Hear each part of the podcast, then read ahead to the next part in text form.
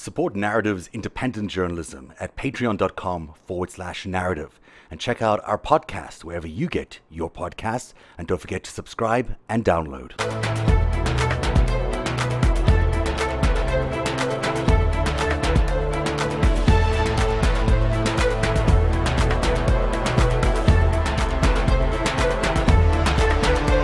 Hello, everyone. I'm Zev Shalev. Welcome to Narrative Live on a really special edition of the show.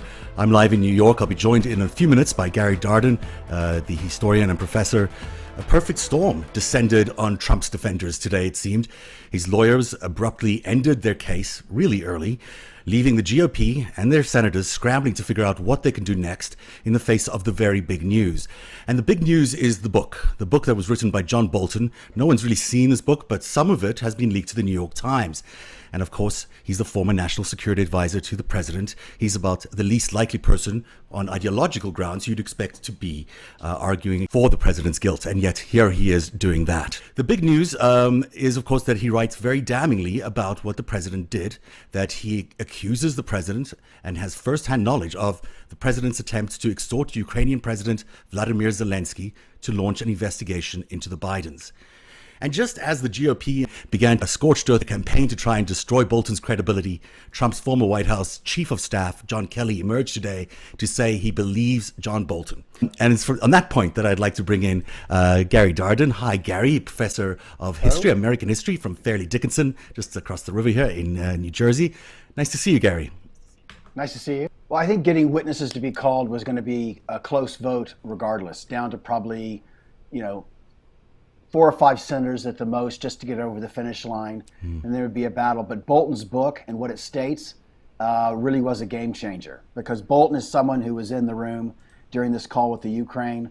Um, Bolton is not exactly someone you can put a harness on and dictate what he's going to say. He, he, can be a loose cannon, and I think that's what terrifies a lot of people in uh, in the White House. And I think it makes McConnell's job much more difficult. At the beginning of this week, it seemed he was in control of his caucus, and now it seems uh, that he's not. But he still has two more days. This vote may not take place until Friday afternoon. Now, you say that this vote, you're referring specifically to the vote on whether to call witnesses. Yes. And that vote could look like anything, right? I mean, ultimately, the, Mitch McConnell is in charge of this process. He could say, um, I want to call any witness or all witnesses, or he could say, I want to call only uh, Biden Hunter, or I can call John um, John Bolton and Biden Hunter, for example. That's correct, right? He has a full sort of choice here in terms of what he wants to do. It could be a vote on one witness like Bolton. It could be a vote on multiple witnesses. The key is going to be Bolton. So the idea is if somehow 51 senators can vote for Bolton, then the dike's been broken, and it may unleash a torrent of witnesses that serve both the Democratic case and uh, the Republican case. If it happens, then you know all bets are off. This trial may not be done uh, by this weekend, and it could drag in for another week or two or longer. Now, as we look at the people who might vote in favor of witnesses, there are sort of two obvious ones. Collins and Romney have agreed that they, or seem to indicate they'll vote in favor of allowing witnesses, uh, or at least John Bolton as a witness. Um, the others are a little harder to spot. What do you think are the options there? What do you think is looking likely in, in the Senate uh, in terms of people who might join that duo? I think the two most likely are Lisa Murkowski, and Murkowski is, is a really interesting uh, character in the Senate because she was defeated in her party's primary by a Sarah Palin-backed Tea Party candidate. Right. She went ahead and ran, and she won her Senate seat, her, her reelection, as a write-in candidate, and that hadn't been done since Strom Thurmond back in the mid 20th century in South Carolina. So she has this sort of fiercely earned independent voice in Alaska that's not totally beholden uh, to Mitch McConnell. The other candidate I think that might be likely to support uh, witnesses is Lamar Alexander. And Lamar hmm, Alexander was a governor of Tennessee back in the 80s, went on to uh, have a very secure Senate seat. He was part of the Republican leadership, but historically he's been a fairly moderate voice, and he's retiring. And this is a guy that's been respected on both sides of the aisle. And he may be at a point where he goes, I don't have to do anything but look at, at my record and my legacy. Mm. And so he, since he's leaving the Senate come January of 2021, he could be one of the likely votes. There are others also leaving the Senate. Isn't uh, Burr uh, on his last round there, and he might be someone who can who can get away with a vote like that? I think he's I think he's possible. There's also been mention of Ben Sasse in Nebraska. He's been pretty quiet, but Ben Sasse is one of the last senators that's still in there since Jeff Flake left that has been willing to criticize the behavior and the judgment calls of President Trump. Mm. And Nebraska is a conservative state, but he's a fairly popular and respected senator. And Toomey is an interesting, uh, an interesting voice to be hearing from a conservative, at least, uh, who might be in favor of at least some sort of horse trading around uh, witnesses.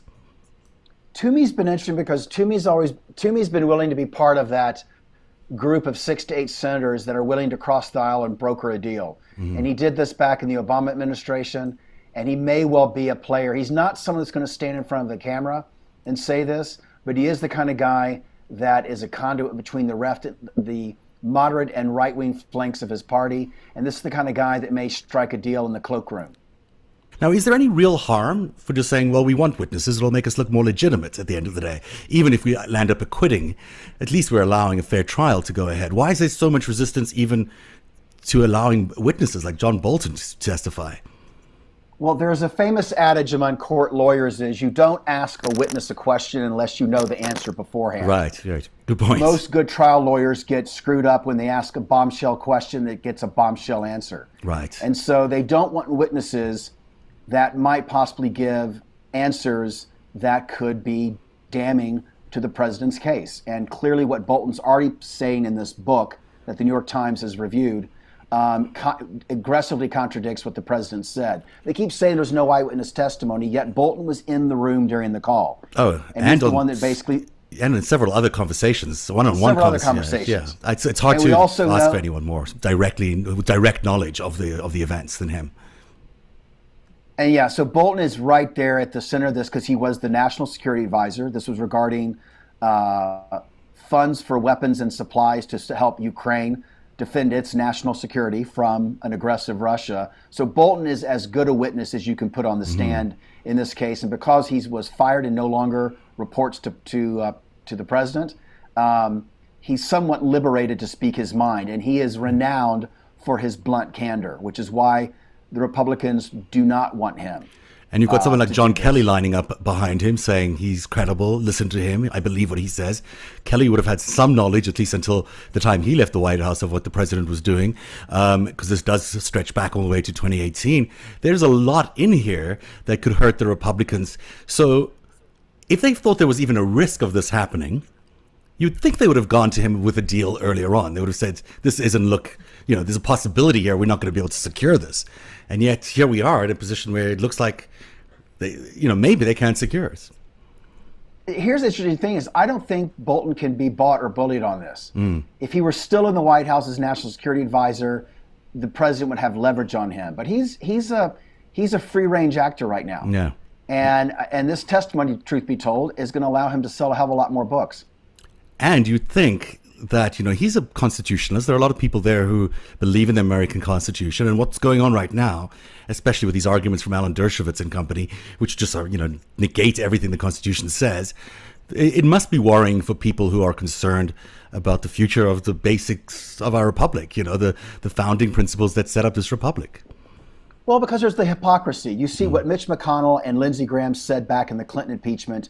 They betrayed what they said then versus now. Mm. Dershowitz. Mm and Ken Starr, arguments they made in the Clinton mm. impeachment era, are completely belied by what they're saying now. So, most, if you're watching a news source that reports the information accurately and fairly, most people can see the hypocrisy of this. Mm-hmm. And but the the thing the Republicans are clinging to is that right now the latest poll has about 48% support removal from office and about 47% do not. Support Narrative's independent journalism at patreon.com forward slash narrative and check out our podcast wherever you get your podcasts. And don't forget to subscribe and download. The powers of the presidency are immense, but they are not absolute. How, how are you going to explain this? Giuliani and the corrupt foreign uh, prosecutor general had plans to, quote, do things to me. A secure, democratic, and free Ukraine serves not just the Ukrainian people, but the American people.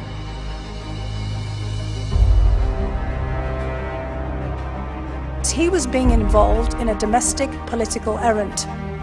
And we were being involved in national security foreign policy, and those two things had just diverged.